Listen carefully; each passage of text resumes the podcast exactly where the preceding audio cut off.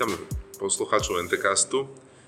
Dnes sa vás netradične ozývame nie s krčmi, ale z priestorov Fidesteu, kde prebieha protest študentov. Ale o ňom si povieme inokedy. Teraz sa budeme baviť o, o knižke Bad Blood alebo Zlá krv v rámci nášho book clubu. No a ja si hneď dovolím otvoriť úvodné kolečko obligátne, že ako na vás tá kniha pôsobila? Aké máte pocity? Tak začnem ja. A, tá kniha, ja som vôbec nevedel, do čoho idem. Hej. Ja som vôbec nevedel, že to je based on true story. A, a mne sa to strašne, strašne zle čítalo asi do 3 štvrtky tam bolo postav ako na orloji. A kopec ich tam bolo, že, že úplne disposable, hej, že by tam až nedávalo zmysel, že tam je nejaký backstory nejakej postavy, ktorá tam je proste chvíľu. To nebola postava, to bol zamestnanec. No, akože v poriadku, lenže ja som si to až potom spätne vlastne, že, že aha, že to je reportáž, hej. Že vlastne keď som ja došiel do tej 3 štvrtky, ja som pochopil, že to je reportáž. Aha. A potom vlastne, jak začal odhalovať teda to pozadie za tým, hej, že, že, že jak začal vlastne robiť tú investigatívu, ten autor, tak, tak vtedy sa mi začala tá kniha páčiť. Hej, ako, že, že, potom som si ho už užíval, ale dovtedy to bolo pre mňa strašné trápenie. Tak to si viem predstaviť, že keby to človek začal čítať ako román, že what the fuck. Uh, ale ja som teda išiel do toho s tým, že vedel som, že je to reportáž a podľa skutočnej udalosti, ale nevedel som teda o tej firme nič predtým a snažil som sa nezisťovať. Aj keď potom počas čítania som si snažil pozerať nejaké videá, napríklad to tam spomínal, že mala strašne hlboký hlas, tak už mi to nedalo asi 17 krát, keď som to čítal, musel som si ísť pozrieť, ako rozprávala. Ale veľmi dobré, akože ja som jej dal fakt, že najvyššie hodnotenie, bavilo ma to.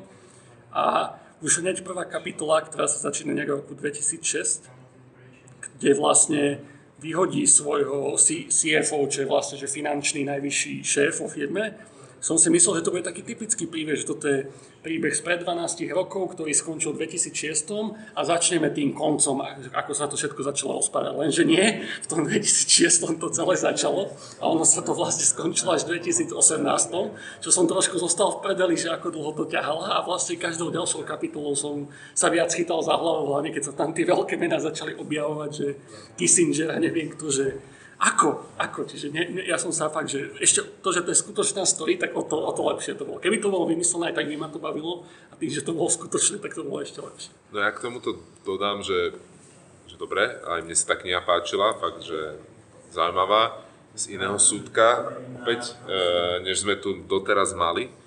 A páčilo sa, mi, páčilo sa mi to aj kvôli tomu, že teda to bolo z toho prostredia Silicon Valley, ktoré, ktoré e, ľudia až tak nepoznajú, hej, a ja ho poznám možno, že kúsoček viac, hej, ale tiež iba tak sprostredkovane, čiže bol som rád, hej, že som sa o ňom zase niečo viacej dozvedel. No a to s tým, že, že končilo to v roku 2018, ja som tak ku koncu tej knihy váhal, že OK, že dozvieme sa vlastne, ako to dopadlo, hej, že ne, ne, nevyplýtva sa ten čas, ešte? hej, že podnikajú ešte vôbec presne. To som potom akože schválne, ja som zase schválne išiel na tú Wikipédiu sa pozrieť, že že Teranos a proste čo tam je napísané, hej, že či tam bude is alebo was, hej, ako v tej prvej vete. No Mišo, mne sa stalo niečo podobné ako tebe s tými postavami. Ja som mal takú tú smolu, nevýhodu, že predtým, že začali tú knižku čítať, tak ja som si chcel ísť skúsiť na nejakej knihe s veľa postavami nejakú techniku, kde si budeme vedieť lepšie zapamätať mená, alebo som mal s tým problém. A tak som si išiel skúsiť techniku, že by som si tie mená zakreslal do myšlienkovej mapy a vieš si predstaviť, ako to myšlenková mapa proste vyzerala po nejakých už dvoch, troch kapitolách, keď som mal všetko zapísané, som sa na to potom vykašľal, že už to bolo naozaj moc, že áno, bolo ich tam veľmi veľa, čo mi nebolo úplne sympatické, nepamätám si ich samozrejme všetky. Ale to, že to bola reportáž, tak ja v to vnímam, že sa mi tá knižka kvôli tomu o jednu hviezdičku presne menej páčila. Kvôli tomu, lebo keby to bolo že príbeh, či už fiktívny alebo nefiktívny, tak si myslím, že, že by to bolo napísané viacej pútavo myslím, že akože na mňa to tak pôsobilo, že bolo tam veľa nejakých že zbytočných vecí, ktoré chápem, keď to bola reportáž, tam byť museli, ale nebolo to pre mňa niekedy ešte teda, ako by to byť mohlo. Tak to bol môj, teda môj pocit. Netypicky tu máme aj e, vzdialeného človeka, ktorý je na Erasme v Norsku. Viktora, Viktor, ako sa to tebe páčilo? Tak ja by som začal presne z druhej strany oproti vám. Ja Terano som sledoval asi od 2013, keď bola tá firma akože celkom dosť nahypovaná, že či už ste čítali Forbes, Newsweek, whatever, boli všade že je to vlastne najpre, najpokrokovejšia, najlepšia technológia, whatever, akože ďalej som to dlho, potom vlastne časom sa mi to stratilo z očí a vlastne keď prišla táto knižka, tak ja som vlastne vedel, do čoho idem, kde som nevedel, čo sa poriadne stalo, takže keď som prečítal tú knižku, tak to bolo, že wow, že ako, ťaž, ako dlho proste to ťahali, koľko peniazy vyzbierali a proste, že po 12-13 rokoch a na to niekto prišiel, že to je to scam to proste bolo wow. Dobre, Takže, to, že to, to, že to bola reportáž, by som skôr ja hodnotil pozitívne, že tým, že mal taký nezaujatý ten postoj, tak to bolo v tom lepšie. Dobre, uh, no možno, že by bolo dobré iba v skratke povedať, uh, že čo to bol vlastne za príbeh, lebo napriek tomu, že to bola reportáž, išlo v podstate o príbeh. Uh, kto by to tak nejak skúsil? No, vypadlo mi teraz krásne meno tej slečny, ale viem, že sa Holmes volá Elizabeth Holmes, ktorá bola taký wunderkind, ktorý akože že z pomerne privilegovanej rodiny a odmala aspoň tak opisovali spätne, čo akože otázka, ako je tu skreslené, opisovali, že ona vlastne od úplne malého veku vedela, že chce byť miliardár a to bol jej cieľ, ale išla teda študovať na Stanford, tak si to Ale prepamätám. toto musím pochváliť, že dala si dobrý merateľný cieľ. Áno, áno. KPIčka určite Málo áno. kto to Je dokáže. hlavne vo veku 9 rokov, akože, že to je, není to len tak. A išla teda študovať na Stanford bio, bioinformatiku, alebo biochémiu, Chémiu. hej, biochémiu, lebo akože tam tušila, že sa to bude dať splniť ten cieľ. A už tam vlastne si sa prejavili to, že vie presvedčiť ľudí, lebo celkom rýchlo presvedčila jedného z veľmi uznávaných profesorov na tej univerzite, čo Stanford je teda veľké meno, asi ste už o ňom počuli, že, že vymyslela, podala si vlastne patent na náplasť, ktorá bude vedieť robiť diagnostiku proste iba s tým, že máme náplast.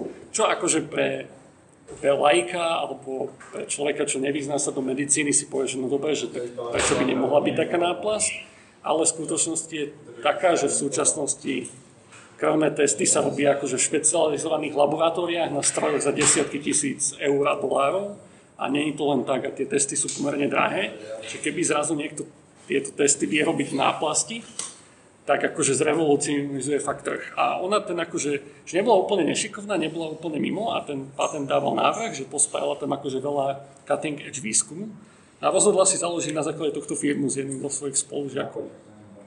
No a tá firma sa akože vyvíjala a postupom času sa z náplaste stávala skrinka, potom väčšia skrinka, potom nevedela až tak veľa vecí, potom kupovali aj normálne stroje do labákov, keď to začali predávať. A medzi tým akože že dokázala veľa ľudí namotať na investície alebo na to, aby jej boli v borde alebo aby ju podporovali, aby sa dostal do médií. A, a toto ťahalo akože 12 rokov, až pokiaľ to teda sa nedostalo k reportéru Washington Post, ktorý teda napísal nakoniec aj túto knihu, ale ktorý to spustil nejako v roku 2017 e, článkom Washington Post. Čo tam bol ešte taký zaujímavý tweet, že Washington Post momentálne vlastní, teraz mi vypadlo to meno, jeden z hlavných akcionárov je taký slávny, slávny magnát, ktorý vlastne volá médií Fox News a všetky tieto 20th Century Fox. Buffett. A hej, hej, Warren Buffett. A vlastne on bol aj jeden v, už v tom čase z, z veľkých sponzorov, že 100 miliónov dolárov buchol do tej firmy. A aj, aj takéto veci sa tam na konci riešili, čo sa mi teda páčilo, že to tá novinárska česť a etika a ako funguje editoriál a takéto sami. Čiže skrátke, hej, že ona 12 rokov vodila za nos pomerne veľa ľudí, pomerne šikovných, úspešných ľudí. A vlastne z tej technológie, že nevymysleli nič nové, len pospájala, pozliepala všeličo existujúce, aj to ešte zle. Tak v skratke. ale to nedoplňte, ak som niečo. Áno, ono, ono to vlastne nikdy poriadne nefungovalo, tie, tie ich diagnostické prístroje. V podstate preto, že, že jednoducho oni dosahovali tú miniaturizáciu v podstate porušovaním noriem, hej, ktoré pri tých laboratórnych testoch sú vyžadované, hej, že proste robíte príliš malou vzorku alebo príliš rozriedená tá vzorka tej krvi a akože takéto všelijaké veci. Prehrievajú sa tie prístroje, lebo, lebo ich chcete mať proste príliš veľa na jednom, akože v jednej krabici a Ako... No, ako... tie prvé prototypy boli vlastne zaujímavé, tam mi to prišlo dokonca ako feasible, hej, že keby sa uberali tým smerom, a keď vlastne na o veľkosti kreditky, hej, chceli kapnúť kapku a potom nejakými nanotrubičkami by sa to spracovalo, hej. To bol akože zaujímavý koncept, ale potom, keď to začali akože opustili od toho a povedali si, že teda nie, že ideme klasicky, že, že kúpime rameno hej, za, za pár šupov a proste to rameno bude manipulovať so skúmavkami pod svetlom, hej, budeme robiť spektroskopiu. Všetko sa to bude, všetko to zavrieme do, do krabice, hej, proste ako počítač, keď máte. Hej, proste ono to tam, hej, čadilo, svietilo, blikalo. Malo to displej, hej. Takže asi to niečo robí. To, to, akože to je typicky ľudské, hej, že, že keď to bliká, to hučí, tak asi to funguje. No áno, to akože mne, mne, mne, keď to tam opisovali, tak e, to, čo ma napadlo, bol Kempelenov šachový automat.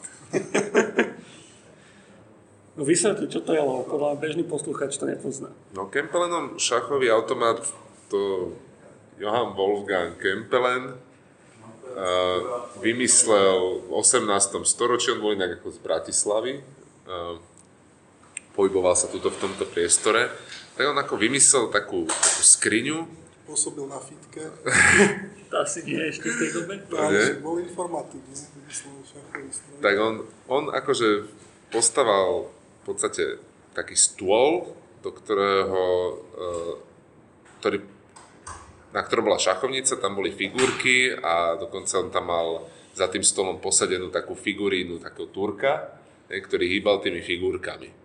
No a uh, tvrdil teda, že toto je akože automat, ktorý vie hrať šach.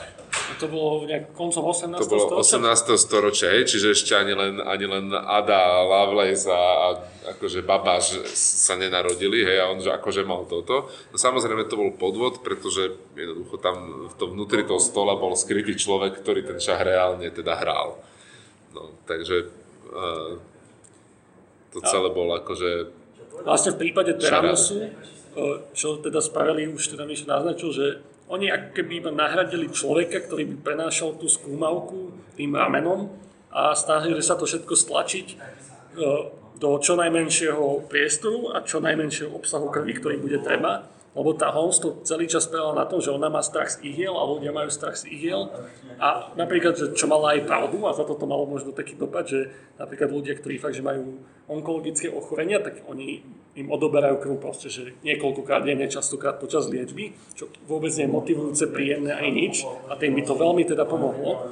No a tým, že oni sa snažili brať teda iba pár kvapiek krvi z prsta, ako si robia, dajme tomu, inzulínové testy diabetici, čiže niečo také je kvázi možné, minimálne pre nejaké testy, tak toto sa snažil predávať. Namiesto toho, že vám pichnú túto inekciu a zoberú vám 2 deci krvi, tak tuto si pichnete do prsta, dáte do takej nanoskúmavky a tu my zanalizujeme automaticky a nespravíme, že je inzulínový test, ale spravíme 200 testov naraz. Čo znie fantasticky a asi preto, lebo to nie je pravda a nie je. Tam e, nie že, nie, že naraz ich spravíme, tam išlo o to, že z tej kapky dokážeme urobiť rôznych 200 No ono sa to vyvíjalo. Ono to začalo tak, že vieme všetko naraz, potom to bolo tak, že vieme tie testy, potom bolo, že niektoré vieme. Čiže ono, ono to malo taký program. Na začiatku to bolo, že oni vedia, všetky budú vedieť. Proste. Ale nakoniec to akože, nakoniec išli tou klasickou uh, Silicon Valley cestou, že fake it till you make it. Problém je, že oni to v podstate fejkovali, že forever. A toto mi tam prišlo najzaujímavejšie, akože ani nie ten technologický, to pomerne rýchle, takto zhrnutelné, pochopiteľné do nejakej miery, samozrejme sú tam všelijaké nuancy, aké sú tie testy, ako sa robia, aké sú limity. Ale skôr ma tam bavilo fakt, že alebo fascinovalo, ako ona riadila tú firmu a ako vodila tam všetkých za noc. Že ako proste dokázala fakt aj šikovných, schopných ľudí presvedčiť, že to funguje. Napriek tomu, že to nikdy neukázalo, že to funguje, akože reálne. Tak tam išla aj o tú kompartment, akože tam mala rozdelené do, do kompartmentov aj tú firmu, že vlastne tam bola zakázaná komunikácia medzi jednotlivými oddeleniami. Aj tam boli technici, inžinieri, čo vlastne riešili tú miniaturizáciu a tí proste nekomunikovali napríklad s chemikmi, hej, s biológmi, proste, ktorí zase navrhovali tie testy. Čiže oni vlastne, keď tým, že o sebe nevedeli, čo robia tí druhí, tak uh, mohli žiť v predstave, že, že to teda funguje. A, a ďalšia vec je, že, že nie je to úplne tak celkom pravda, pretože tam bola obrovská fluktuácia tých ľudí, hej, že, že oni tam prišli, videli to a že, že to je blbosť, proste, hej, to nesplňa normy, proste my tu fejkujeme, neviem čo, a išli preč. Hej. Lenže ona im nanútila už na začiatku vždy všelijaké NDAčka, čiže že nemôžu sa vyjadrovať k tomu vôbec nikde ani proste manželke spomenúť. Čiže aj keď na to niekto prišiel, kvázi nemohol s tým nič spraviť, až pokiaľ sa teda neobjavil človek, ktorý už toho mal fakt dosť a nejak sa to prebublalo až teda k tomuto novinárovi. Medzi tým tam bolo akože aj ľudia, ktorí boli ublížení, eh, aj ktorí, dajme tomu, neúplne férovo konali voči tej firme, čo všelijaké patentové spory, ale že jednoducho ľudia tam boli v takom stave udržiavaní, či u zamestnancov bývali zamestnanci, že vlastne ne, ne, nestojí za to to riešiť. Že to je takto. Za tých 12 rokov oni vlastne nevytvorili že nič, čo by fungovalo a bolo by niečom prínosné? Mne sa zdá, že, že ako oni sa snažili o niečo. Snažili a to je, to je proste to, že fake it until make it, že v IT svete to tak aj celkom funguje, že proste ty si povieš, že idem spraviť super bankovú aplikáciu, ktorá bude vedieť tieto 50 vecí. Lenže aby si tých 50 vecí spravil, potrebuješ ľudí, aby na to robili, dajme tomu, 3 roky. Takže začne s nejakým MVP, že Minimal Viable Product a spravíš jednu vec. A to ukážeš akože investorom a že keď nám dáte peniaze, tak tam ešte dorobíme týchto 50 vecí a bude z toho strašný biznis a všetko. A to sa akože v IT dá, lebo dobre, že vieš posúvať deadliny, nemusíš to mať až tak presné, pokiaľ nejde akože o bankovú aplikáciu, nejde o peniaze, no tak dobre, tu sa stráte nejaké dáta, tu to proste niečo likne, nejaký password, nevadí, stáva sa, však stále vidíme líky a IT svet funguje úplne bez takto. Lenže keď toto začneš robiť akože s medicínskymi dátami, že teraz namiesto toho, aby test bol, že mal 96% presnosť, je že 50-50, tak je proste prúser, lebo teraz tam popisoval Casey, že ľudia, keby, a určite sa také stali, tam popisoval, že kedy to ten doktor zistil, že nezdali sa mu tie výsledky z toho teranosu, to poslal ešte do normálneho labáku, znova, čo samozrejme v Amerike ľudia museli platiť či už zo svojho vrecka, alebo cez poistenie, ktoré není lacné a odhalili teda, že tie výsledky boli zlé, im mohli upraviť liečbu tak, že by zomreli alebo mali trvalé následky. Čiže je trošku rozdiel, akože keď ty fejkuješ, že niečo vieš robiť nejakým mockupom na nejakom webe a fejkuješ, že vieš robiť akože diagnostické testy. To je akože ten zásadný rozdiel, že ona ako keby zobrala metodológiu, ktorá je v Silicon Valley používaná na četové aplikácie a povedala si, že ide s tým robiť diagnostiku proste smrteľných ochorení, čo je akože trošku líp. Mne sa niekto pýtal, že nech opíšem túto knižku v jednej vete a som to vlastne opísal, takže prečo nie je dobrý nápad robiť o fake it till you make it stratégiu v medicíne, prečo si vlastne opísal. Že... A nielen medicíne, napríklad, že teraz som pozeral o, na infok prednášku typka z Netflixu, ktorý vral, že, že dobre, že v bežnej firme to funguje tak, že niečo sa dofakuje a zanalýzuje sa, čo sa dofakovalo a spraví sa procedúra taká, aby sa to znova nedofakovalo. A tak napríklad fungujú, že, že softvery do rakiet alebo do lietadiel a tam proste, že sú checklisty a presne, že musí sa to splniť, lebo vieme, že v minulosti sa dostal fuck up a teraz sa to znova nemôže stať, tak si to dáme. Čo samozrejme ti predlží vývojový cyklus a všetko, lebo nemôžeš len tak experimentovať. A on vral, že v Netflixe toto nemáme, že tuto prvý deň, keď človek nastúpi, tak môže minúť 25 miliónov dolárov, môže pušovať do produkcie, môže všetko robiť a my ho k tomu dotiahneme, aby toto mohol robiť. Ale to je super, lenže keď zhodíš Netflix, tak pár ľuďom nepôjde pustiť seriál. Ale ty keď spravíš toto, že s lietadlom, tak potom Boeing padne akože na zem. Čiže to je asi takéto, že, že nejaké metodológie fungujú na nejaké subset, to nie len o medicíne, to je napríklad o letectve, to je o inžiniere No, v tom letectve to tiež ale spravili, hej? Že... Áno, ale to je, tam to bol antipattern.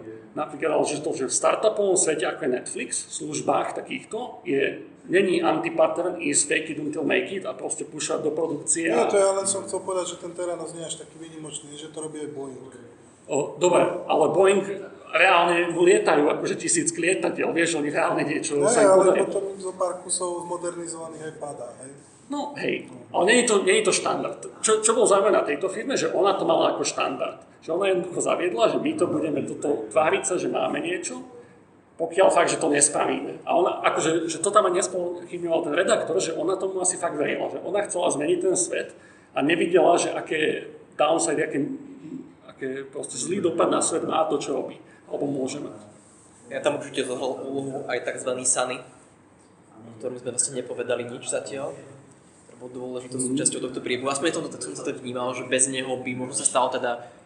Neviem, či by to mal rovnaký výsledok, kebyže on tam nie je. Neviem, akože, že on ho tam aj ten redaktor prezentoval ako veľmi dôležitú osobu, ale mne neprišiel. Mne neprišiel. Neprišiel taký, že tí zamestnanci ho tak vnímali, lebo bol proste kokotko, keď to tak poviem, a proste, že nechoval sa dobre k zamestnancom, ani to neriadil dobre, bol neschopný, takže ho tam nikto nemusel ale že by ona proste bola manipulovateľná do nejakej miery, až tak to nie, to mi tam neprišlo. Ale... myslíš, že keby že nie je jeho, tak to dopadne podobne? Myslím, že hej. Akože nemyslím, že on tam bol nejaký zásadný. Ja by som to oponoval, podľa mňa on tam, on tam bol zásadný element uh, v udržiavaní tej kultúry, hej, uh, ktorá, ktorá v tej firme vládla. Hej, a, a tá kultúra bola dôležitá, hoci to, hoci to je negatívne celé, hej, ona bola proste dôležitá v udržiavaní toho, tej ilúzie. Hej. Ako, hej, že, že určite mal nejaký prínos, ale nemyslím, že bez neho by sa to nestalo. Možno by to malo trošku iný priebeh, alebo nie až tak drastický, ale hej. On odtieňoval tú opozíciu od nej. Ako do veľkej miery. Je to možné, hej, je to možné. O, a dobre si asi naznačil, že, že firmná kultúra sa tak často rieši na Slovensku, ale málo kto to vie, čo to je a málo kto vlastne rozumie, že prečo je to, dajme tomu, dôležité, že ako sa nastaví presne, že, že budeme my ten akože, že vesmírny výskum a tuto sa snaží nerobiť fakapy, alebo budeme ďalší Netflix a break, e, že, že build and break fast, či ako je tá paradigma. A fake it until make it. A to je dosť zásadné, že ako sa tá firma na začiatku nastaví a ten človek by mal byť s tým stotožnený. My sme, dajme tomu firma, čo dobre, že pušneme aj do produkcie niečo a keď sa niečo stane, tak dobre stane sa. Alebo sme firma... Napríklad. Alebo sme firma, čo proste si dáva sakra záležať, že všetko, čo dáme von, je ošetrené ako najviac sa dá a keď sa stane fuck up, tak zabezpečíme, aby sa to znova nestalo. A to sú akože politike a medzi tými akože milión odtieňov šedej, že ako tá firma môže fungovať. Každopádne tá kniha, akože to bolo jedno veľké svístvo, hej. A čo by som chcel akože podotknúť, že podľa mňa tam ako na celej čiare zlyhali nejaké kontrolné orgány štátu, hej, nejaké to ministerstvo alebo ktokoľvek, kto tam udeluje tie licencie, ja si to nepamätám, tie trojpísmenkové agentúry. FDA. Mimo iné, hej, tam ešte aj niekto iný to tam riešil, napríklad keď to chceli CLSA sa mi zdá, do, do armády, hej a skrátka, tam sa ukázalo, že, že v Amerike majú úplne iné štandardy ako u nás. Hej. Aspoň teda si myslím, že, že v Európe by sa niečo také asi nestalo. Tam je skôr ten prístup, že, že OK, že, že používajme, hej, kým sa nepreukáže, že to nefunguje.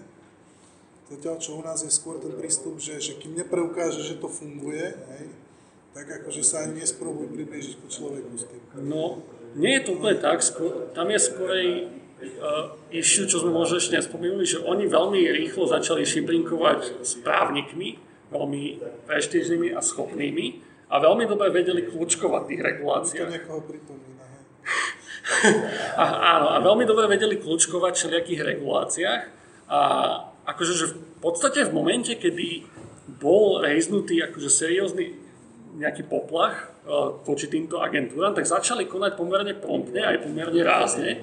Tam bol skôr problém, že oni ako keby nema, sami od seba tým, akú činnosť ten Teranos vykonával, že nemohli ho regulovať, lebo hej, že tamto kvázi funguje tak, že FDA, čiže nejaká federálna agentúra, certifikuje zariadenia pre koncových zákazníkov. Čo vlastne ten Teranos chcel robiť? Že ich cieľ bol, aby každý pacient mal doma ten ich stroj a doma si No, mohol oni robiť tam testy. využívali to, že vlastne ich testy sú nejaké, že, že, laboratórne, skúšobné testy. Lenže takéto testy by sa nemali robiť na ľuďoch, eh, ktorí nie sú, eh, akože nie sú vedomí si toho, že sú experimente.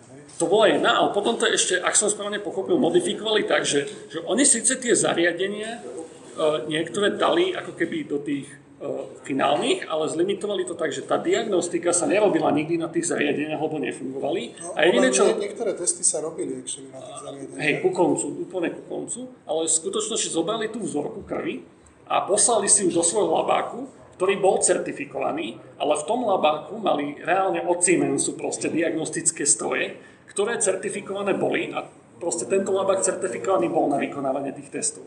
A hej, že čo tam napríklad bolo, že bola tam kontrola v tom labáku a vždy im ukázali teda len tie Siemens stroje a nikdy im neukazovali Práve, tie že ani ďalšie. tie im neukazovali, pretože tie semestre mali ani jailbreak. No, neukázali ich tak, ako ich používajú, ale ukázali im ten labák, kde sú. Hej, ale to môžeš kľudne vysvetliť, že ešte... Čo to je tie- jailbreak, hej, lebo to možno nie všetci vedia. Dobre, tak eh, čo oni eh, spravili, teda zistili, že, že tá miniaturizácia ich im nefunguje, že nedokážu jednoducho v zariadení o veľkosti stolového počítača eh, robiť eh, zmysluplné krvné testy, tak kúpili eh, Siemens prístroj o veľkosti asi dvoch takých veľkých kancelárskych kopíriek, a tento prístroj e, je teda zameraný na to, že on robí e, testy, krvné testy na normálnych vzorkách z veľkých ampuliek, hej, teda že pol deci, deci krvi, hej, potrebuje na to, aby zbehol nejaký normálny test. No a oni vlastne hackli software tohto prístroja tak, že dokázali tie vzorky, e, že z kvapky krvi nariediť e, roztokom. To už je jedno akým, nejakým fyziologickým alebo nejakým proste. A potom tie merania, ktoré ten prístroj robil, vlastne softverovo dopočítali tak, e, aby, aby, aby to sedelo, že ako keby to bolo merané hej, z, veľkého, z veľkého objemu. Čiže vlastne oni hackli software tejto mašiny a hardware používali taký, aký bol, hej, pretože neboli schopní zostrojiť nič svoje. E, Takisto na nejaké iné diagnostiky používali iné diagnostické prístroje z iných firiem, hej, od konkurencie. A návonok sa stále tvárili, že oni vlastne všetko sú ich proprietárne technológie a robia si všetko a tak sa prezentovali aj klientom, aj svojim partnerom, čo vlastne bolo klamstvo. Bolo to akože veľké svinstvo, ale čo sa mi páčilo, tak tam bolo ešte svinstvo druhej úrovne, ktoré tam bežalo paralelne s tým, že vlastne tí Holmesovci mali nejakého rodinného priateľa, ktorý sa živil tým, že vlastne hľadal diery v patentoch a vlastne keď zbadal nejakú dieru v patente, tak si patentoval tú dieru. A potom ako náhle niekto vyvinul teda zariadenie s tým svojim patentom, tak ho proste žaloval za licenciu na tú dieru v tom patente. A on takto si študoval teda aj ten patent tej Elizabeth a našiel tam dieru teda v tom, že, že keď e, tá, to, ten prenosný labák namerá skrátka nejaké hodnoty a potom ich potrebuje odoslať na nejaký centrálny server, tak vlastne ten samotný proces toho odosielania, že bude tam nejaký vysielač na medicínske dáta, tak to si dal patentovať. Hej, tam to popisoval, že buď bude rádiový, alebo... A QR kód sa zoskenuje a neviem Hej, čo. hej, hej. Skrátka našiel tam takúto dieru a patentoval si to. A teraz eh, tam akože to zbrojenie s právnikmi, hej, napríklad, že, že, že chalan z toho Teranosu, hej, sa proste prestal rozprávať s dedom, ktorý bol investor. hej, že Čo nebol hociaký dedo, to bol, že Henry Kissinger, čo... nie, nie, nie, Nie, nie, Nie, počkaj, to bol iný, to bol iný. Uh, nespomenieme, ale tiež to bolo nejaké známe meno. Hej. Ale sorry.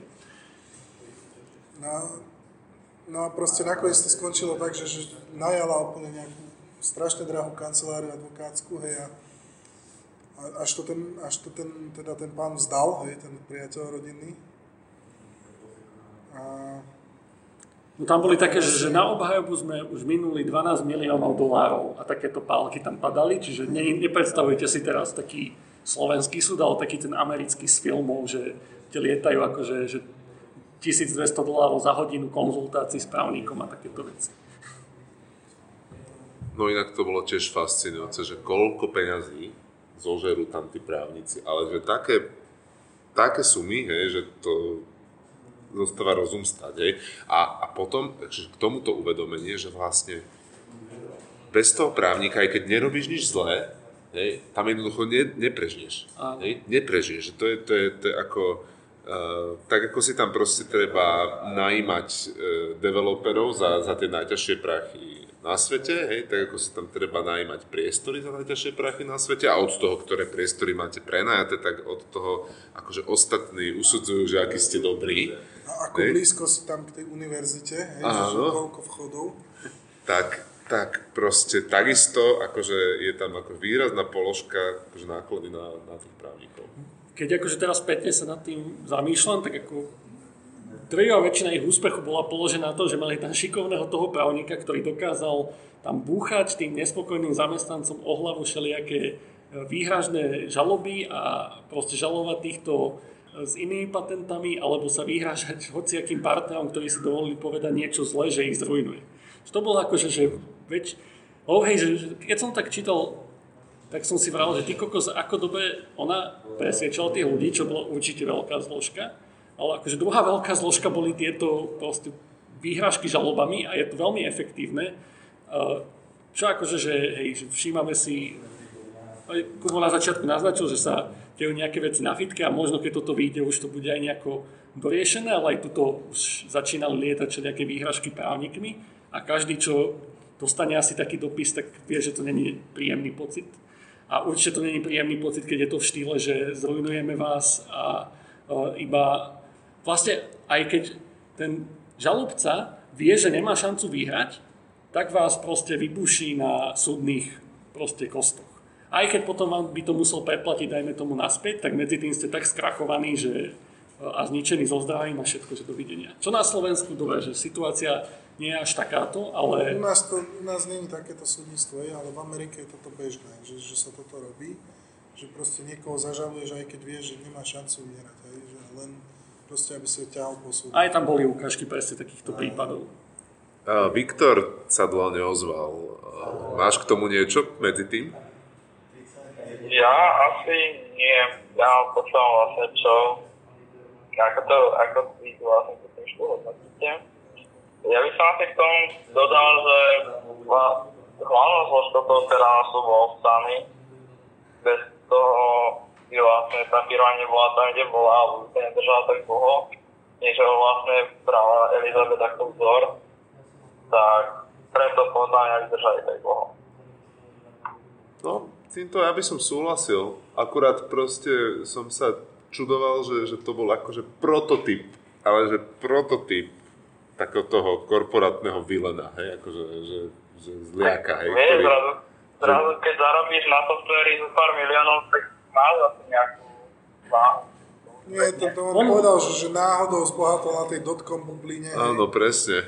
Možno by sme mohli vysvetliť, že dotkom bublina skratke, No, lebo to si mladí nepamätajú. No, ale ja si to tiež veľmi dobre nepovedám, tak to v urob. podstate koncom 90 rokov o, vznikali všelijaké také firmy, že, že healthcare.com a banking.com a všelijaké známe slova, ktoré by vás mohli napadnúť, tak všelijaké takéto domény o, začali si zakladať proste firmy a tvrdili, to bolo presne to, že fake it until make it, prvé kolo, že my spravíme platformu, kde proste všetky bankovné služby budeme vedieť poskytovať online, alebo my budeme mať knižnicu, všetko online.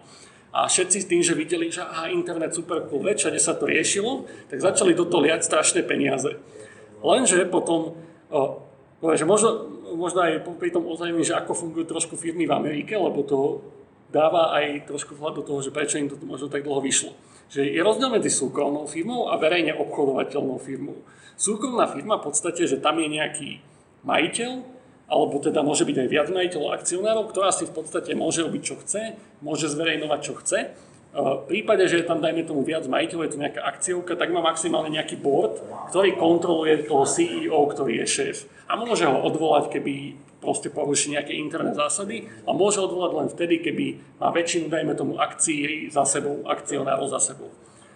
Keď ale idete uh, so sebou spraviť public firmu, čo možno si zachytíte také, že IPO, Initial Public Offering, že Uber to robil prednedávno a iné firmy, tak aby ste mohli vstúpiť, dajme tomu, na burzu v New Yorku alebo na nejakú inú, musíte splniť už regulácie nejaké. To znamená, že mať účtovníctvo transparentné, zverejňovať príjmy, zverejňovať výdavky, zverejňovať biznis plán, zverejňovať proste veľké informácií, na základe vlastne ktorých sa potom tí investori na tej burze môžu rozhodnúť, že je to rentabilná firma, oplatí sa mi do toho investovať.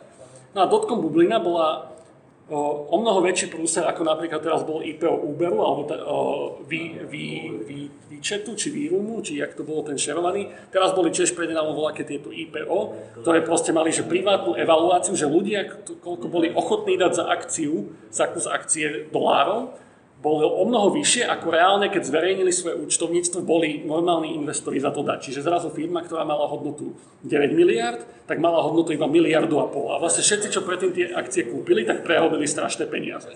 No a v dotkom Movila bola o tom, že takýchto firiem bolo strašne veľa, strašne veľa aj bežných ľudí do toho investovalo, strašne veľa firiem do toho investovalo a jednoducho koncom tých 90. rokov, alebo v roku 2000, o, tieto firmy ako postupne išli na ten o, na tú burzu, tak vlastne všetky skrachovali do roka, lebo nemali vôbec žiadny biznis na sebou, všetko to bola bublina doslova, že oni nemali reálny biznis, len strašne dobre klamali. A toto bola možno aj taká inšpirácia. No a prečo sa o tom bavilo, lebo ten Sunny takto zarobil, že on jednej z týchto webov, nepamätám si ktorého, jednoducho investoval v správnej dobe a predal ten podiel ešte predtým, ako tá firma išla public. Že vlastne zarobil na tom, že to bola ešte private firma, ktorú nakúpil lacno, predal draho a keď išla public, tak tá firma skrachovala. Že on nebol akože, že šikovný podnikateľ, mal akože šťastie, lenže on z toho usudzoval, ako tam zarobil, že aký má super talent na investovanie. Aspoň tak tam bol prezentovaný v tých. Dúfam, že je jasné. Nie, to si podľa mňa rozumne, rozumne opísal. No a pri tom samým, akože Viktor, jasné, že tu sa možno až tak nezhodneme, ale hej, že je to iba asi tá otázka miery, že komu akú prisudzujeme, že tie Saninu tej Elizabeth väčšiu. Ale pritom ma napadla vec, čo sa tam tiež riešila, že tá Elizabeth mala aj výhodu, aj nevýhodu, že bola žena, čo v Silicon Valley nebolo vôbec typické, dokonca bola prvá žena má, ktorá, privátneho startupu, ktorý mal takú veľkú evaluáciu, pomerne mladá žena, nedoštudovaná, ona teda dropla z toho Stanfordu. A hej, že o, to tam aj riešil trošku ten autor, že či to, že bola manipulovaná sa ním, nebolo možno trošku tým, že ľudia sú stále trošku sexisti a majú pocit, že ženy sú manipulované, kontrolované mužmi a takéto srandy. To ale nikto nemôžeme vedieť, jak to bolo. Že, že ten imič tej ženy, úspešnej mladej, strašne pôsobil a strašne mi prišlo komické, ak sa snažila kopírovať Steve Jobsa iné. No áno, to áno. Neviem, že ako vám to prišlo, ten Steve Jobs obsession. Ja, tak to, vtedy to bolo moderné, hej, ale ja na inú vec by som chcel naraziť. Tam si teda povedal, že, že ona dropla hej, v tom prvom ročníku. Tam sa aj nejaký profesor vyjadril, že OK, že keď máš IT startup, že v poriadku, že je to možné, hej, že, že akože prvák dropnutý príde s niečím prevratným. Hej. Tam to možné je, lebo my sme divoký západ ešte. Hej. Mm-hmm. Ale proste aby v chémii, hej, biológii prišiel proste prvák, ktorého, ktorý odišiel, hej, s niečím prevratným, hej, že no, neexistuje. Hej. Tam bolo ešte potom, že... Proste nemáš tie znalosti, nemáš, nemáš ani, ani možnosť hej, niečo také proste vytvoriť. Prišlo potom podozrivé niekomu, že prečo sú tie patenty napísané na ňu, to si chcel asi to povedať. Áno, plne povedz. No, áno, že veľmi veľa patentov, patentov teraz vydával a jednoducho bolo tam napísané jej meno tak niektorým to prišlo podozrivé, že ako môže takýto dropout z prvého ročníka toľko nových vecí proste vymyslieť. A jednoducho to nevypísala samozrejme ona, ale aj zamestnanci, ona si to napísala. Ona to potom písala aj ostat, ostatní, písali ich tam vôbec? Písali, a ona, ona akože väčšinou, že pri niektorých bola hlavný autor, väčšinou bola spoluautor, lenže ten problém bol aj v tom, že ona sa potom vyhrážala tým zamestnancom, lebo sa našli aj takí, ktorí proste potom to chceli riešiť, že, že keď ako keby začnú tvrdiť, že ona na tom nemala príspevok, tak zase ich zničí, lebo ak som správne pochopil, tak tie patenty fungujú tak, že keď sa tam niekto napíše, že mal príspevok na tom patente a reálne na tom príspevok nemal, že on není ten vynálezca, tak ten patent sa zruší. Jednoducho, že nebude platný. Že, čiže ona tým, že bola na všetkých patentoch tej firmy, vlastne, že tá firma aj mohla mať nejakú hodnotu v tom 2018 na konci, lebo tak tie patenty boli do nejakej miery zaujímavé, či už to boli nejaké tie hacky alebo niečo, vymysl, malo to nejakú No tak nerovnú- asi si ne, nebudeš patentovať, že si hackol No ale také, že ako rozriediť, dajme tomu krv, aby zachovala si nejaké vlastnosti, že nie, asi na to... Nie, na to sú postupy. Tam oni, oni si patentovali hlavne, nie, ani, tie- nie, ani nie tak novinky, ako skôr kombinácie existujúcich technológií. Ale každopádne, že mohli mať nejakú pridanú hodnotu, nenulovú, lenže v momente, keď sa prevalilo, že ona vlastne nemohla za tým byť, tak tie patenty vlastne mali nulovú hodnotu pre hoci koho, kto by, dajme tomu, aj tú firmu chcel prebrať. Ona pochovala tú firmu už len týmto, že mala také veľké ego, že musela byť na každom patente. To som sa chcel, snažil povedať. Jednoducho tým, že nedokázala pripustiť, že to moji zamestnanci vymysleli a oni budú na tej onej ako fir- zamestnanci firmy, nie, ja tam musím byť, tak ešte uškodila tej firme nakoniec. by som chcel poznámku k firemnej kultúre, čo sme spomínali. Predtým, než sme do tejto knižky sa pustili, tak Meto, ty si to opisoval ako, že je to nejaká sekta. Áno. A či, či stále trváš na tom, že to malo nejaké charakteristiky sekty a ak áno, tak aké? A ja som predtým akože počul o tom nejakom podcaste, čiže po, ne, nebolo to také, ako som to čakal, ale podľa mňa to malo. Malo to presne, že, že každý, kto mal iný názor, bol perzekovaný, keď sa ti nepáči odíť. Zá- Zároveň ľudí, ktorí boli kľúčoví, sa snažili udržať tam na silu. Uh, uh, Podobá sa to na scientologickú církev, ktorá sa tiež oháňa právnikmi, kade tade. Bola tam tá vedúca osobnosť Elizabeth, ktorá je proste taký guru. Čo nebola tak, že keby taká náboženská sekta, ale malo to nejaké prvky. Mne, mne, mne úplne do toho zapadá aj taká tá drobnosť, je, že oni tam na nejakom večierku skandovali nejakú urážku, hej, proste spoločne a ich tam niekto ako e, organizoval, ako keby to bola proste náboženský, náboženský obrad, hej. No ja neviem, tak podľa mňa to trošku ťaháte už ad absurd. Ale hovorím, že, že predtým som mal nejaké info, že trošku viac som čakal, ale jednoducho, že tie znaky sekty, keď som to e, nejaký posledný výskum, akože že ľudí, čo sa tomu venujú, tam je nejakých 16 znakov a táto firma by možno naplňala 8. Čiže dobre, že nie je to, že... To, potom by si vedel možno aj tento protest namapovať na sektu, hej, keby si veľmi chcel. Akože. Uh, áno, áno, ale jednoducho, keby, skrát, dobre, že keď poviem, že má silnú osobnosť, ktorá proste nedovolí žiadnej opozícii fungovať, hoci, ke, hoci akú, ktorá aj vznikne, tak proste ubije právnikmi, alebo šikanou, alebo hoci čomu. Vravím, že môžeš to namapovať na ten protest, hej, čiže alebo teda na... Ale zároveň akože, že máš nejaký vyšší, vznešenejší cieľ, proste, že tam bolo také, zachránime planétu, zachránime proste zomierajúce deti, proste to už má také transcendentálne prvky, že to tam akože začína byť, že to sú také, také tie praktické črty a potom máš také tie, presne, že skandujeme, máme hesla a proste, áno, máš pravdu, že nenazval by som to sekta, ale malo to taký strich proste, že veľmi, že necítil by som sa asi v tej firme vôbec dobre a čo to, ne, asi by som, neviem, či by som tam aj skončil nejako. Neviem, že prišlo mi to veľmi divné z toho opisu. Že tam, ale som si čudoval, že tí ľudia, čo tam vydržali, že ako tam fungovali dlhodobo. Ale tí, čo tam boli, že roky, roky. To ma tak vlastne nefascinovali tí ľudia, čo odišli, akože že po roku, ale že tí, čo tam boli, že fakt, že tých 12 rokov. Že to, že to už mi prišlo také, neviem, Tak bol to taký filter, no, tá firma jednoducho cez ten filter prešlo hej, pár, pár ľudí, ktorí ako s tým nemali problém. Hej, Bol tam vôbec to niekto, kto vydržal 12 rokov? Boli tam, spomínal tam, že tento tam bol skoro od začiatku, že proste od 2007 a takýto.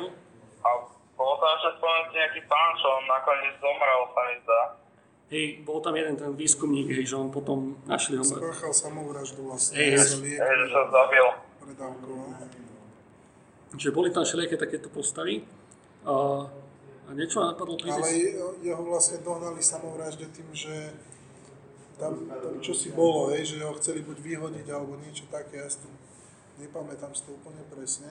O, Jeho chcel vlastne ten, e, ten, čo mal ten patent a sa súdil, tak ho chceli zavolať na súd, ako nech jednoducho presne povie, že ona je na patentoch, na ktorých nerobila. Lebo on bol ten, čo to dokázal a bol to akože čestný človek pomerne, akože taký už starší, že v 60, 60 plus, ale jednoducho opäť, že snažilo sa mu robiť obštrukcie, aby nešiel vypovedať a Boh vie čo ešte a jednoducho to nezvládol psychicky že tú šikanu zo strany Teranosu, aby mu zabránili vypovedať akože v neprospech Teranosu. Lebo keby už vypovedal, tak by bol akože pod prísahou nútený povedať pravdu, čo by zrejme povedal, ale nikdy sa k tomu ne, vlastne nedostal. Čo predlžilo teda to trvanie Teranosu ešte o pár rokov, lebo to bolo ešte pred 2018, neviem kedy presne, niečo 2012 alebo taký dač. Hej, hej.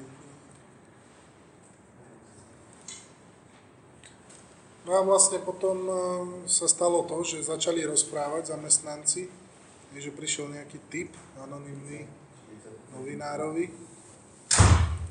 No Nebol to anonymný, pokiaľ viem, tak to bolo práve z tohto No, tábora tých uh, odporcov, nejaká manželka tohto týpka, alebo také alebo bývalá zamestnankyňa, nie, ale to už úplne off the record, hej, tak nejak, že... Hej, hej, hej, to je inak, to je zaujímavá novinárska časť, že, že on tam opísal, ako fungujú investigatívni novinári. Čiže off the record, on the record, proste a všelijaké také Deep background, hej. Deep background, čiže úplne vysvetliť tie pojmy. No tak on vysvetloval, že tam tých úrovní asi 16, hej. A tieto tri, čo sme vymenovali, tak to boli tri, čo tam spomenul. No, on the record je, že pod svojím menom vlastne niečo tvrdím, hej. Potom je teda ten on deep background, že, že teda, že som, to je ako keď čítate nejaký článok a je tam povedané, že, že, že dobre známy zdroj z ministerstva, hej, toho a toho, Dobre informovaný hej, zdroj. nám potvrdil, hej, tak to je ten deep background. A potom je off the record, a to je, že, že nič z tohto nemôžeš použiť, hej, pri, pri písaní toho článku. Že keď sa to dozvieš ešte z iného zdroja, ktorý bude deep background alebo on the record, tak to môžeš, ale nemôžeš to použiť len s tým, že ti to ten jeden človek povedal off the record. Lebo dajme tomu, by ho to mohlo identifikovať Ale alebo tak niečo dobrý novinár akože by aj tak mal mať aspoň 3-4 tie zdroje, Áno, samozrejme. že nemôžeš tu na základe jedného. No ale to je asi celé k tej klasifikácie, on tam ja nepoznám tých. No, tam je skôr zaujímavé to, že, že ako to dodržiavajú seriózne médiá aj na Slovensku a proste neseriózne alebo neseriózní aj ľudia to dokážu pomerne halabala, proste nahrať si súkromný rozhovor a zverejniť a takéto veci. A tento akože investigatívny postup vznikal pomerne dlho, lebo tým si ten reportér buduje akože svoje meno a potom mu ten zdroj dôverujú, že keď ti niečo poviem off the record, tak viem, že ty to nejdeš hneď vyklabosiť akože na titulnú stranu. A hej, že, že sú novinári aj ľudia, čo to robia a sú tí, čo to nerobia. Tí, čo to nerobia, tak tí sú akože dlhodobo väčšinou úspešní a tí, čo to robia, tak väčšinou si veľmi rýchlo pokašľú meno a potom všetci vedia, že to sú nejaké hlasné truby a vybavené.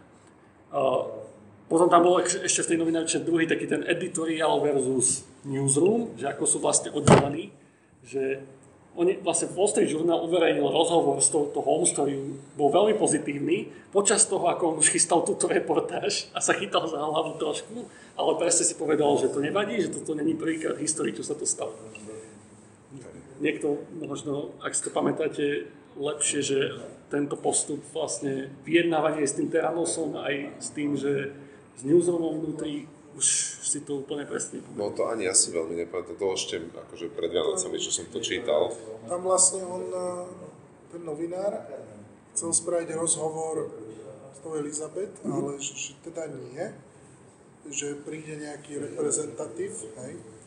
S ním prišla samozrejme 5 právnikov, akože na úvod rozhovoru položili proste dva diktafóny na stôl, hej. A proste, že, že ak- keď ťa zatknú policajti, že čokoľvek povieš, tak môže byť použité proti tebe. On tam tak napísal, že očividne bolo jasné, že sa chystajú na budúci súdny proces. Že vôbec neprišli odpovedať, ale sa pripraviť na budúci súdny proces. No akože on, on tam zvažoval, lebo však on chcel sa s nimi baviť a najprv mu prišla pozvánka, že príde tam ku ním a že, že proste, neviem, či dokonca nie do tej právnickej kancelárie. Tak akože, že, že, že ho, že sa zarazil, že to by bolo úplne že nepriateľské teritorium, takže nie, že prídu oni do tej redakcie a plus on si tam zobral, hej, že editora, ja neviem ešte koho z tých novín, aby tam teda nebol sám, alebo by ho zožrali. A proste nedozvedel sa nič, hej, to tam že odpovedali právnici, že neodpovedal vlastne ten nejaký executive z tej firmy. Ale sem tam sa prekecli v niečom, napríklad, že nie všetky testy robíme na našich zariadeniach a takéto, že podarilo sa niečo vytiahnuť. Potom mne tam prišlo zaujímavé, že on tu, oni tu Holmes vlastne Wall Street Journal mal nejaký event pre startupistov alebo niečo také nejakú konferenciu, kde mala vystupovať a to bol zrazu pre neho deadline, lebo vedel, že dobre, síce Wall Street Journal, že zverejní to, aj keď kvázi, že v minulosti mal nejaké pozitívne články o nej, ale po tej konfere, keby tam bol ako hlavný speaker, že už by to mohol byť problém, že už by si veľmi pokafral Wall Street Journal meno, lenže seriózne noviny majú takú vec, že editory, čo sme už spomenuli, a editor je človek, že, ktorý kontroluje, že či je všetko poriadne odzdrojované, či tam nie je niečo zmyslené, niečo proste zle spravené, a sa to tam tak cyklí s tým reportérom, pokiaľ všetko není v pohode. A potom to ešte ide na právnikov interných, aby, dajme tomu, nemohli byť žalovateľní kvôli nejakému claimu. Hlavne pri takýchto caseoch, kde proste multimiliardová firma by s právnikmi by mohla zrujnovať. A mali proste pomerne striktný deadline. A, ale akože nakoniec to stihli. A napriek tomu tá Holmes prišla na tú konferu, že kvázi zachraňovať sa, ale vôbec to nedopadlo pre dobre. Akože. No, ale tak tu sa možno dostávame k tomu, že ako ona vlastne dokázala uh, sa vlastne, my máme také slovo, bootstrapnúť, hej, do, do tých, do tých uh, elitných krúhov, hej, že, že ona, ona postupne pracovala dosť systematicky na tom, aby bola čoraz známejšia a kamarátila sa čoraz s významnejšími ľuďmi, ktorých potom používala, aby sa dostala na ešte významnejších a ešte významnejších a nakoniec to fakt dopadlo tak, že, že v, tej, v tej rade, hej, tej firmy, v tom borde sedel akože staručký Kissinger hej, a ďalší akože ľudia, bývalí politici. Akože... Z, v Bielom dome bola na večeri s Obamom, proste s Hillary Clinton mala, dokonca aj podporovala v kampani, aj dcera Hillary Clinton bola proste podporiť Tehanos a na všetkých mala kontakty. Mi to teraz pripomenulo, že čítam Vojnu a mier a tam jedna z postav si proste dôstojník v ruskej armáde v istom momente uvedomí, že, že môže byť aj plukovník lepší ako generál, keď pozná proste správnych ľudí a rozhodol sa, že sa bude zoznávať už iba s ľuďmi, ktorí pre neho môžu niečo spraviť. Že to bol presne takýto ten klasický prístup, že pokiaľ ty pre mňa nemôžeš mať nejakú osoch, tak ja sa s tebou ani nebudem baviť. Áno, a, ale tuto to potom akože malo pokračovanie v tom, že, že teda ona tých ľudí použila ako, ako argument autoritou, čo je samozrejme argumentačný faul, je, že proste odvolám sa na to autoritu. faul, záleží, že v akej oblasti je ten odvolám. Vždy je to faul. Vždy je to faul, podľa mňa. Áno, že pokiaľ to, no je, je to vždy, že pokiaľ iba tá autorita kvázi, že, že proste môže to byť aj medicínske tvrdenie a nejaký lekár povie, že súhlasím s ním, ale proste pokiaľ ten lekár akože si nepreveril, alebo že neprečítal, dajme tomu, ten paper a proste ne, povedal, že nevidím tam metodologické chyby a že podľa mňa je to replikovateľné, dobre, že vtedy je to autorita, ale že keď len povie, že ja som lekár a verím tejto firme, vie, že tam sú ako tie levely. No, no áno, ale, ale toto je, vieš, že, že nie je to vždy. Ja Dobre. teraz si dal case, kedy to nie je. OK, ale aj tak, ale to, že, že, že ešte, že to autorita potvrdí, neznamená, že to tak je. Že v konečnom dôsledku nikdy iba tá autorita nedáva tomu tú legitimitu, ale môže byť to level, kedy to má väčšiu hodnotu alebo nejakú hodnotu. Napríklad pri peer review to má hodnotu, pri nejakom blábole to nemá hodnotu. Hej, no lebo však vlastne aj tie, čo sa robia tieto peer reviews, tak sú vlastne argumenty autorita, dokonca ešte, že meta, hej, že, že ešte aj na iných. Ale používajú tam akože reálne metodologické argumenty. Je to také, že ja o tomto viem, kámo, toto ti neodpublikujem, lebo ja viem lepšie, vieš, že to je ten level. Že argument autoritou, ten fail je taký, že ja viem lepšie, kvázi, že bez nejakých dodatočných argumentov. Že tomto zmysle skôr myslené, by som to používal. A v kontexte tejto knihy, že jednoducho, no tak to musí byť dobrá firma, to im fakt musí dobre fungovať, keď je v ich board Kissinger a ďalší. Hej. A, a Len tam bolo ako že k tým hlasovacím právam, hej, že, že, že ona mala akoby 95%. je 51, no potom zo začiatku Áno. cez 90, potom že 51. 51, lenže ona, tam to bolo nejak tak schválené, že, že Hej, nie každá akcia musí mať hlasovacie právo. Čiže ona mala 51% akcií, ale jej ale, akcie ale mali... mala sílu 95%, hej, a že vlastne že bez nej nemalo zmysel Board bol ako také modelky, presne, že tuto sa pozrite, aký board máme, páči sa vám. No oni iba myslíte- robili rubber stamping, hej, teda, že proste všetko, čo na nich išlo, tak oni to tak ako ceremoniálne posvetili. Jeden z tých zamestnancov sa tam presne snažili cez ten board, čo, to bol do, sami to ten, čo mal presne toho svojho detka a plus akože aj nejakého ešte známeho. A nebol, nebol ich schopný presvedčiť, akože, že argumentami vôbec, lebo tá Elizabeth ich mala tak v hrsti, že oni vlastne neboli ochotní počúvať akože reálne argumenty. Uh, ale uh, no, že, že i na jednej strane mala tento board a veľa investorov, ale čo bolo zaujímavé, že jej sa nikdy nepodarilo presvedčiť akože bio alebo medicínske firmy, čo bol proste akože brutál red alert, že ona vlastne tvárila sa stále, že my budeme mať akože biznis s týmito, s týmito, ale vlastne to tam mal potvrdené, že žiadna veľká medicínska firma jednoducho veľmi rýchlo zistila, ktorá sa v tom presne vyznala, že toto je bullshit a nechcela s nimi mať nič spoločné. A ona sa potom začala brániť presne, že ale oni nás tu zničiť, lebo my sme proste tí, čo ich dajú dole. To, je, to je zase taký proste trošku až náboženský element mi príde, že alebo konšpiračný, že my sme tu tí noví, čo zrujnú starý systém a oni vlastne No a potom tam boli tie se- security, akože to bolo zabezpečené lepšie ako Fox Nord proste s americkým zlatom, že tam človek nemohol nič bez. Knox. Fort Knox. Čiže že takáto až... Uh, na jednej strane taký ten red alert, že, že tí investori boli veľmi naivní, lebo neuvedomili si, že však ľudia, čo sa v tom vyznajú, tak prečo by neinvestovali do niečoho takéhoto prelomového. Akože, že, a žiadny, akože, že žiadny, žiadna, žiadna medicínska firma do toho jednoducho nešla. Že najväčšieho partnera tam mali nejaký e, chain supermarketov, ktorý proste išiel dole vodu a potreboval nejak oživiť tie supermarkety, tak tam postavil akože vyš, vyšetrovacie stanice a potom nejakú sieť lekární, čo trošku akože dobre má niečo s medicínou, ale tiež to není, že výskumná medicínska firma. No, tu by som ťa asi zastavil metód, lebo že zmluv s Walmartom a Walmart v tej dobe vlastne mal najväčšiu sieť lekární v Amerike a tým, že by oni dali teranosť do tých lekární, to by proste zvýšili obrovský to, získali by proste znova obrovské množstvo peňazí. Áno, že som No, spomenul, že lekáren tam bola, ale že nemali akože žiadny, žiadnu, žiadnu firmu, ktorá sa venuje medicínskemu výskumu. To som chcel povedať. ale tak no, aspoň to bola dať to každému na okolí, že čo najviac ľuďom, čiže pre nich v podstate výhodnejšie bolo mať ten Walmart, lebo tak, tá, základná myšlenka bola poskytnúť ráno každému a to, že vlastne, ako ste vy spomínali, že mať medicínsku firmu pod sebou alebo vedľa seba ako partnera, že znamená, že by prekúpili biznis.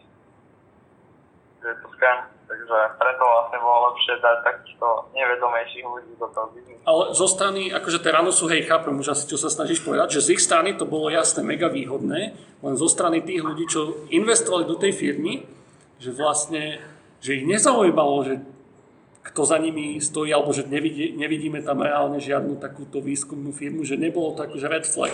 Ale jasné, že po vojne je každý generál, že teraz sa to ľahko povie. Ako to vtedy vyzeralo, to je iné.